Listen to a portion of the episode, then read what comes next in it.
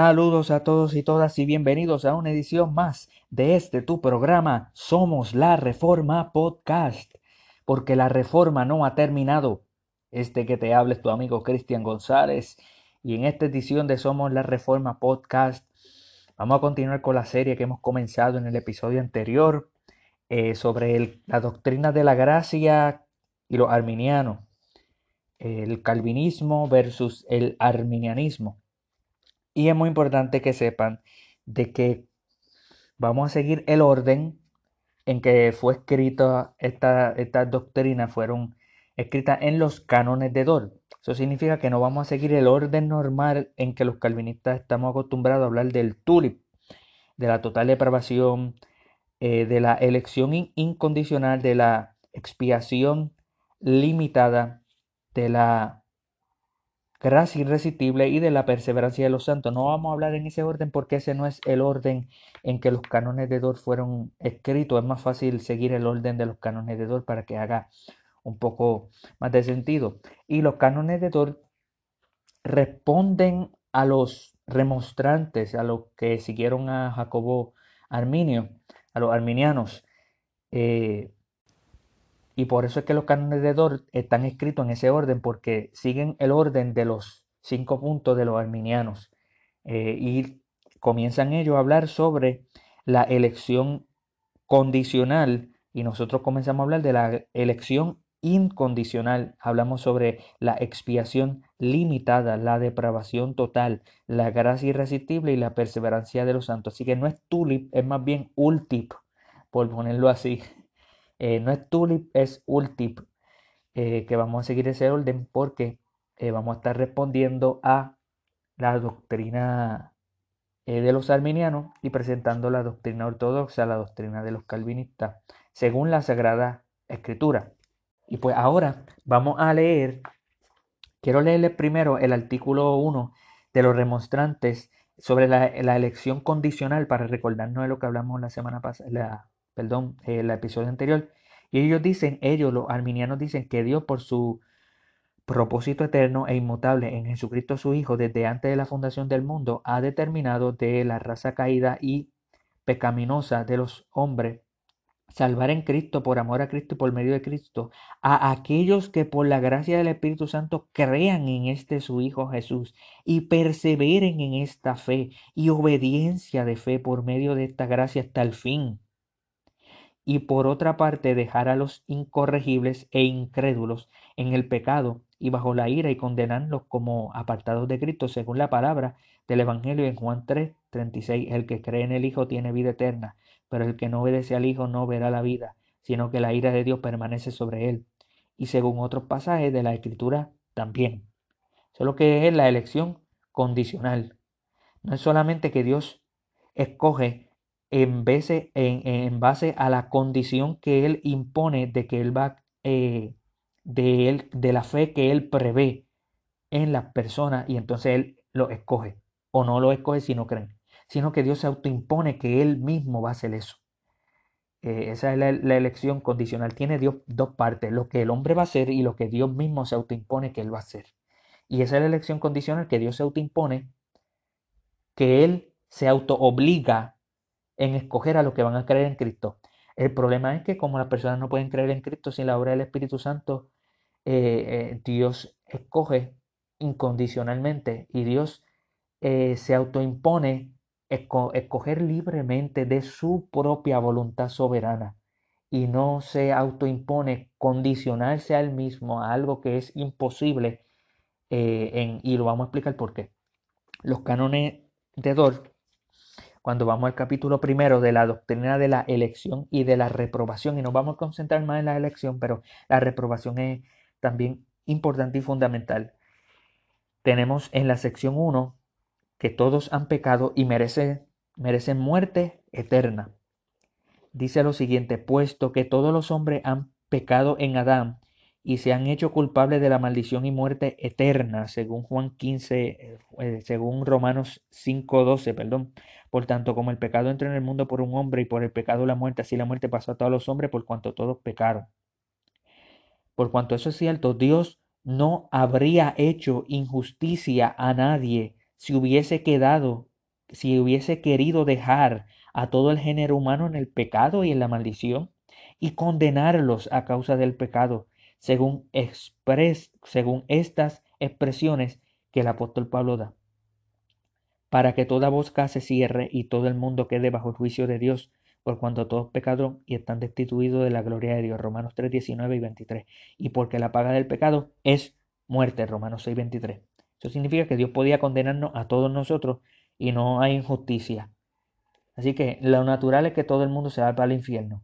Eso es lo natural. Lo sobrenatural es que hay algunos que Dios los salva. La sección 2, manifestación del amor de Dios.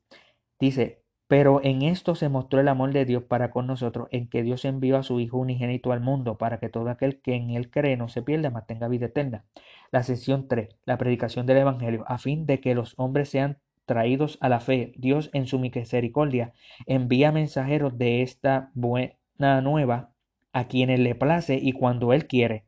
Isaías 52, 7.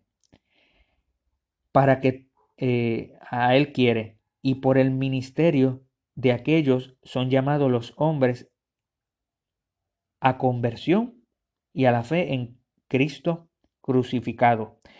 1 Corintios 1, 23 y 24. ¿Cómo pues invocarán a aquel en el cual no ha creído y cómo creerán en aquel de quien no han oído y cómo predicarán si no fueren enviados? Eso está en Romanos 10, 14 y 15. La sección 4 dice la responsabilidad del hombre ante el Evangelio. La ira de Dios está sobre todo aquellos que no creen en el Evangelio. Juan 3, 36. Juan 3, 18. Marcos 16, 16. Pero los que lo aceptan y abrazan al Señor Jesús con fe viva y verdadera son librados por él de la ira de Dios y la perdición y dotados de la vida eterna. Romanos 1, 16, 17, Romanos 10, 9. Juan 3, 36. El quinto artículo dice la causa de la fe y de la incredulidad. Esto es muy importante.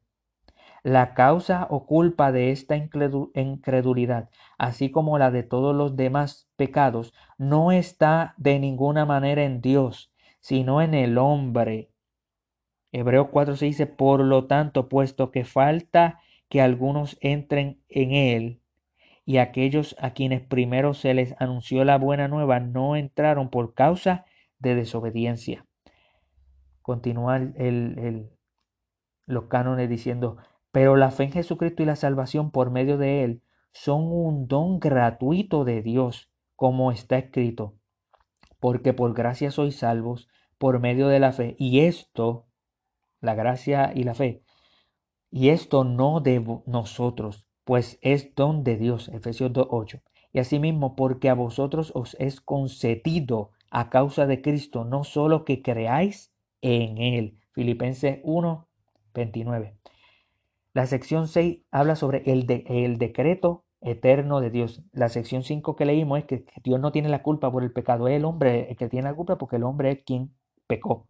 Pero Dios tiene la responsabilidad en la salvación, la gloria de la salvación, porque Dios es quien salva. En la sección 6 habla sobre el decreto eterno de Dios, que dice que Dios en el tiempo en que Dios en el tiempo a algunos conceda el don de la fe y a otros, y a otros no, procede todo esto de su eterno decreto. Hechos 13, 48. Los gentiles oyendo esto se regocijaban y glorificaban la palabra del Señor y creyeron todos los que estaban ordenados para vida eterna. Tiene que ver con el decreto de Dios. Concedidas son a Dios desde el siglo todas sus obras. Hechos 15, 18. Y hace todas las cosas según el designio de su voluntad. Efesios 1:11. Con arreglo a tal decreto, ablanda por pura gracia el corazón de los predestinados, por obstinados que sean, y los inclina a creer, mientras que aquellos que según su justo juicio no son elegidos, Dios los abandona a su maldad y obstinación. Primera de Pedro 2, 8. Y es aquí donde, estando los hombres en similar condición de perdición, se nos revela esta profunda, misericordiosa e igualmente justa destinación de personas o decreto de elección y reprobación revelado en la palabra de Dios, la cual si bien los hombres perversos, impuros e inconstantes tuercen para su perdición, tuercen esta doctrina. Segunda de Pedro 3:16. También da un increíble esta doctrina, un increíble consuelo a las almas santas y temerosas de Dios. Así que el decreto de Dios se trata de que Dios hace esto, Dios decide en tiempo conceder la fe a quien Él desea y a quien Él no desea concederle la fe, Él no lo desea. Dios lo, lo deja para que sea responsable por su propio pecado. Entonces Dios lo puede hacer porque Dios es Dios. Sobre la séptima sección, la divina predestinación, que trata del decreto, obviamente. Si usted no cree que Dios decretó todas las cosas, pues no puede creer cierto sentido sobre una predestinación honesta según la escritura. Pero dice los cánones esta elección es un propósito inmutable de Dios, o sea que Dios no cambia, por el cual Él, antes de la fundación del mundo, de entre todo el género humano caído por su propia culpa, de su primitivo estado de rectitud, en el pecado y la perdición, predestinó en Cristo para salvación por pura gracia y según el beneplácito de su voluntad, como dice Efesios 1, 4 y 11, a cierto número de personas, no siendo mejores o más dignas que las demás, sino hallándose en alguna, sino hallándose en igual miseria que las otras. Y puso a Cristo también desde la eternidad por mediador y cabeza de todos los predestinados y por fundamento de la salvación. Juan 7, 2, 13, 14, Juan 6, 37 y 44. Y a fin de que fueran hechos salvos por Cristo, Dios decidió también dárselos a Él, llamarlos y atraerlos poderosamente a su comunión, como dice Primera de Corintios 1.9. Fiel es Dios por el cual fuiste llamado a la comunión con su Hijo Jesús, nuestro Señor. Por medio de la palabra, de su palabra y Espíritu Santo. O lo que es lo mismo, dotarles de la verdadera fe en Cristo, justificarlos, santificarlos y finalmente guardándolos poderosamente en la comunión de su Hijo, glorificándolos en prueba de, su misericordia y para alabanza de las riquezas de su gracia soberana, conforme está escrito, según nos escogió en él antes de la fundación del mundo, para que fuésemos santos y sin mancha delante de él, en amor, habiéndonos predestinados para ser adoptados hijos suyos por medio de Jesucristo, según el puro afecto de su voluntad, para alabanza de la gloria de su gracia, con la cual nos hizo aceptados, aceptos en el amado. Efesios 4:6. Y en otro lugar dice, y a los que predestinó, a esto también llamó, y a los que llamó, a esto también justificó, y a los que justificó, a esto también glorificó. Romanos 8:30. La sección, la próxima sección, la 8, dice un solo decreto de la elección. Esto es muy importante. Un solo decreto de la elección. La antedicha elección de todos aquellos que se salvan no es múltiple, sino una sola y la misma, tanto en el Antiguo como en el Nuevo Testamento, ya que la Escritura nos presenta un único beneplácito, propósito y consejo de la voluntad de Dios. Deuteronomio 7, verso 7, capítulo 9, verso 6 también, Efesios 1, 4 y 5. Por los cuales Él nos escogió desde la eternidad tanto para la gracia como para la gloria, así para la salvación, como para el camino de la salvación, Romanos 8:30, las cuales preparó de antemano para que anduviésemos en ella. Efesios 1, 4 y 5, capítulo 2, verso 10 también. La novena sección. Dice, la causa de la elección no es la fe prevista. Esto es muy importante porque esto es lo que creen los arminianos. Dice, la causa de la elección no es la fe prevista. Dice, esta misma elección fue hecha en virtud de... E, esta misma elección fue hecha no en virtud de prever la fe, la obediencia a la fe, la santidad o alguna otra buena cualidad o aptitud como causa o condición previamente requerida en el hombre que habría de ser elegido, sino para la fe y la obediencia a la fe, para la santidad, etc. Por consiguiente, la elección es la fuente de todo bien salvador, de la que procede, proceden la fe, la santidad y otros dones salvíficos, y fielmente la vida eterna misma. Romano 8:30. Conforme al testimonio del apóstol, según nos escogió en él antes de la fundación del mundo, no porque éramos, sino para que fuésemos santos y sin mancha delante de él. Efesios 1, 4. Usted debe saber que la causa de la elección, de la predestinación, la elección no es condicionada, es incondicional.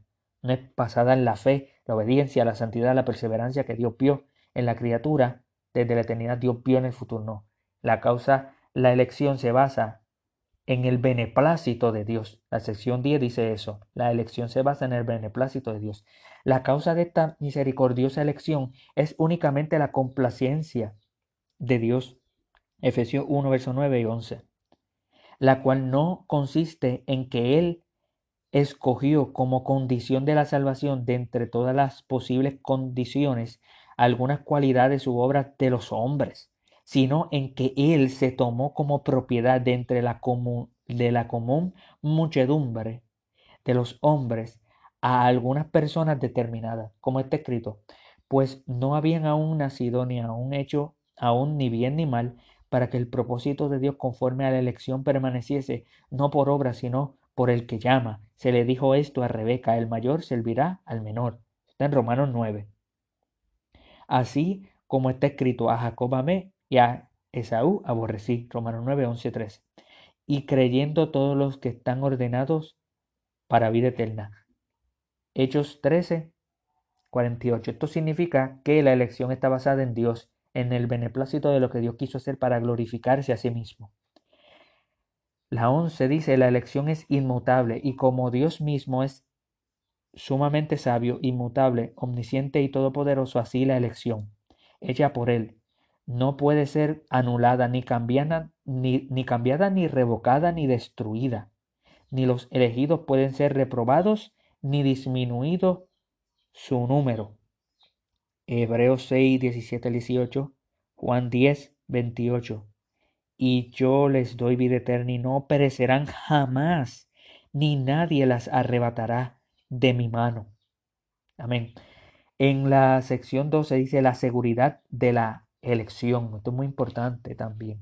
Los elegidos son asegurados de esta su elección eterna e inmutable a su debido tiempo, si bien en medida desigual y en distintas etapas, no cuando por curiosidad escudriñan los misterios y las profundidades de Dios, sino cuando con gozo espiritual y santa delicia advierten en sí, advierten en sí mismos los frutos inefables de la elección, indicados en la palabra de Dios, cuando se hallan la fe verdadera en Cristo, temor filial en Dios, temor filial de Dios, tristeza según el criterio de Dios sobre el pecado y el hambre y la sed de justicia.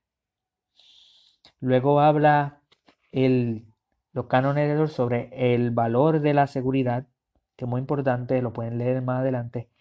La sesión 9, cómo se debe pensar sobre la elección.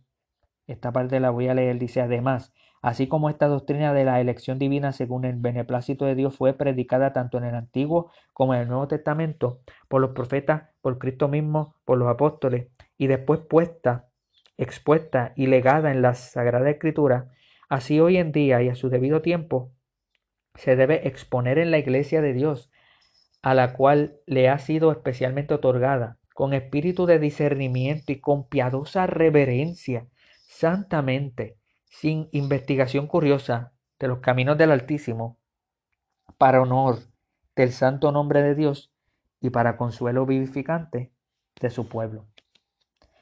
Quiero leerles también eh, la sección 15 sobre el decreto de la reprobación, para luego ir terminando.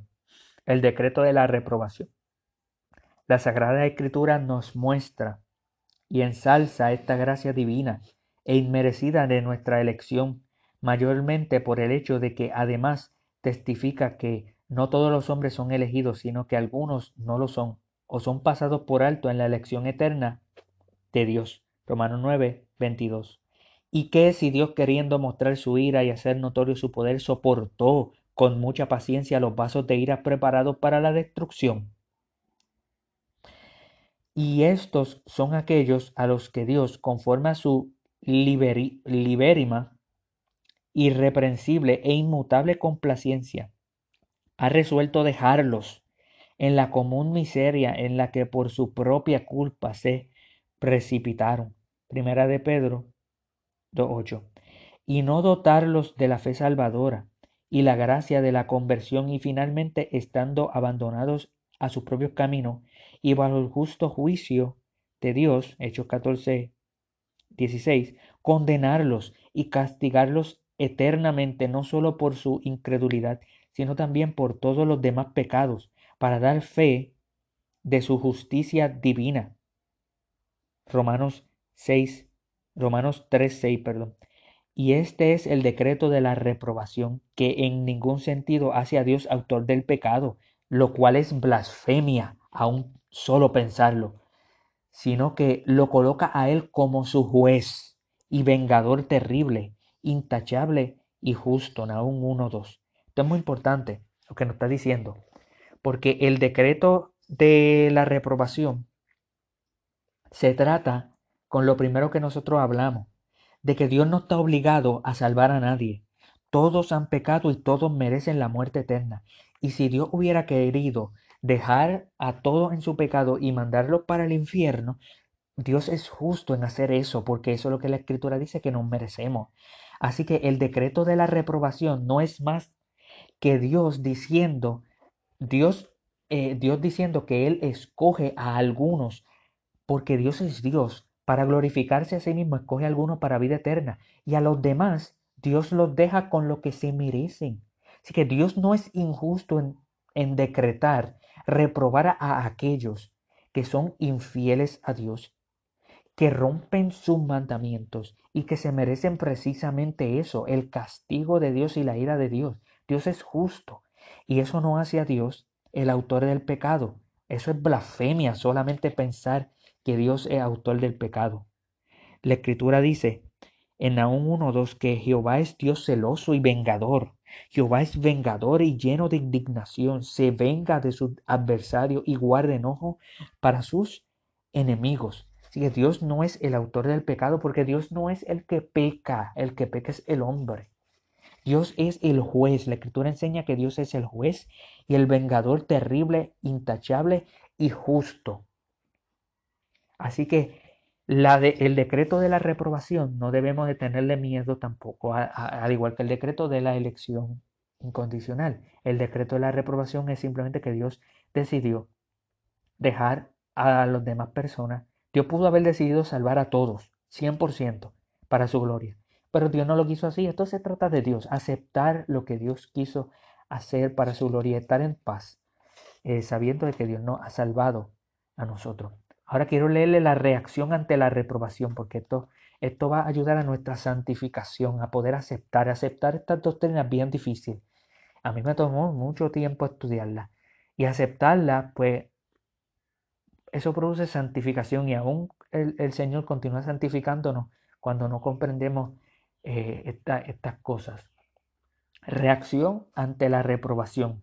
Dicen quienes aún no sienten poderosamente en sí mismo la fe viva en Cristo o la confianza, cierta del corazón, la paz de la conciencia, la observancia de la obediencia filial, la gloria de Dios por Cristo, y no obstante ponen los medios por lo que Dios ha prometido obrar en nosotros estas cosas, estos no deben desanimarse cuando oyen mencionar la reprobación, ni contarse entre los reprobados, sino proseguir diligentemente la observancia de los medios, añorar ardientemente días de la gracia más abundante y esperar esta con reverencia y humildad.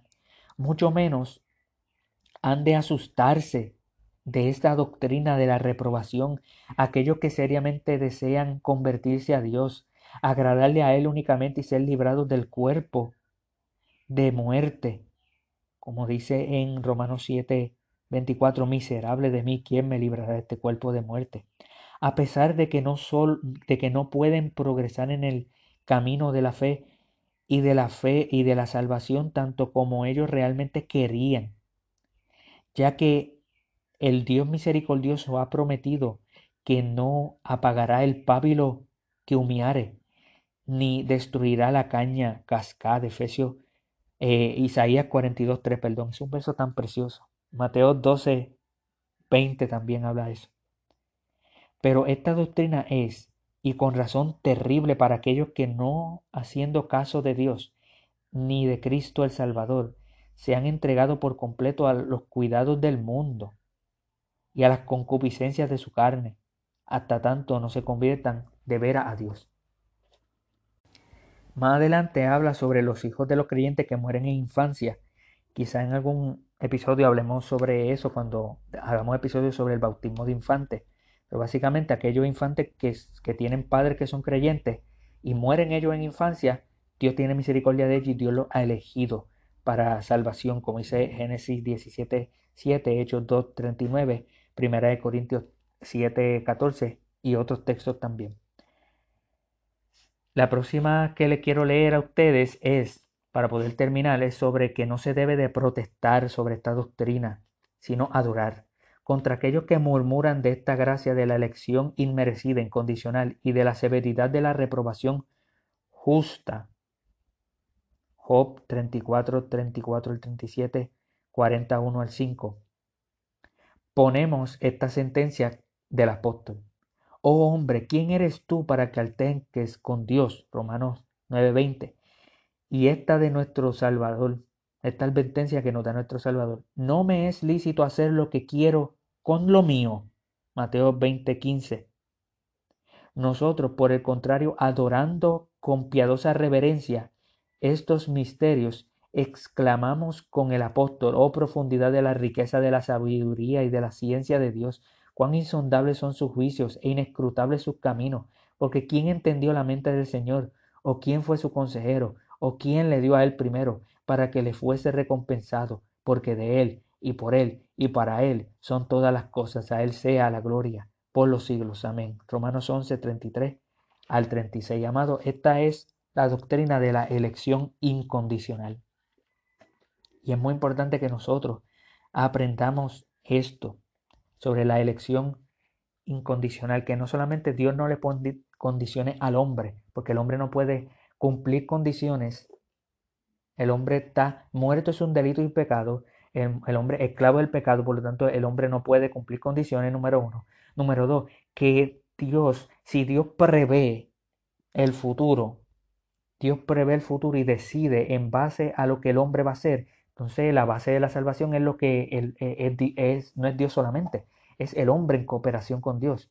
La base es que el hombre creyó, que el hombre hizo esto y no amado. La gloria solo es de Dios porque la Biblia dice que la salvación solo es de Jehová en Salmo 3. La salvación es solo de Dios, solo Dios es el que salva. Y número 3, que Dios no se autoimpuso a él mismo, Dios no se auto obligó a él mismo obedecer a la respuesta del hombre en fe, porque el hombre primero que no puede tener fe sin la obra de Cristo y el Espíritu Santo. Y número dos, que Dios no se autoimpuso condiciones en la elección a Él, ni al hombre ni a Dios mismo. La elección es incondicional. Dios eligió incondicionalmente desde antes de todos los siglos. Y una de las situaciones que nosotros tenemos es que cuando muchas personas hablan de que Dios escogió pues muchas personas dicen, Dios es injusto y pudimos ver por la escritura que no. Dios pudo habernos condenado a todos. Y qué bueno que Dios no lo hizo, que Dios escogió desde antes de la fundación del mundo salvar a ciertas personas. Y a las demás las dejó con lo que se merecen, su pecado, su infierno, su, la ira de Dios sobre ellos. Y todo esto es para la gloria de Dios. Pablo dice en Romanos 11 que todo esto es para la gloria de Dios.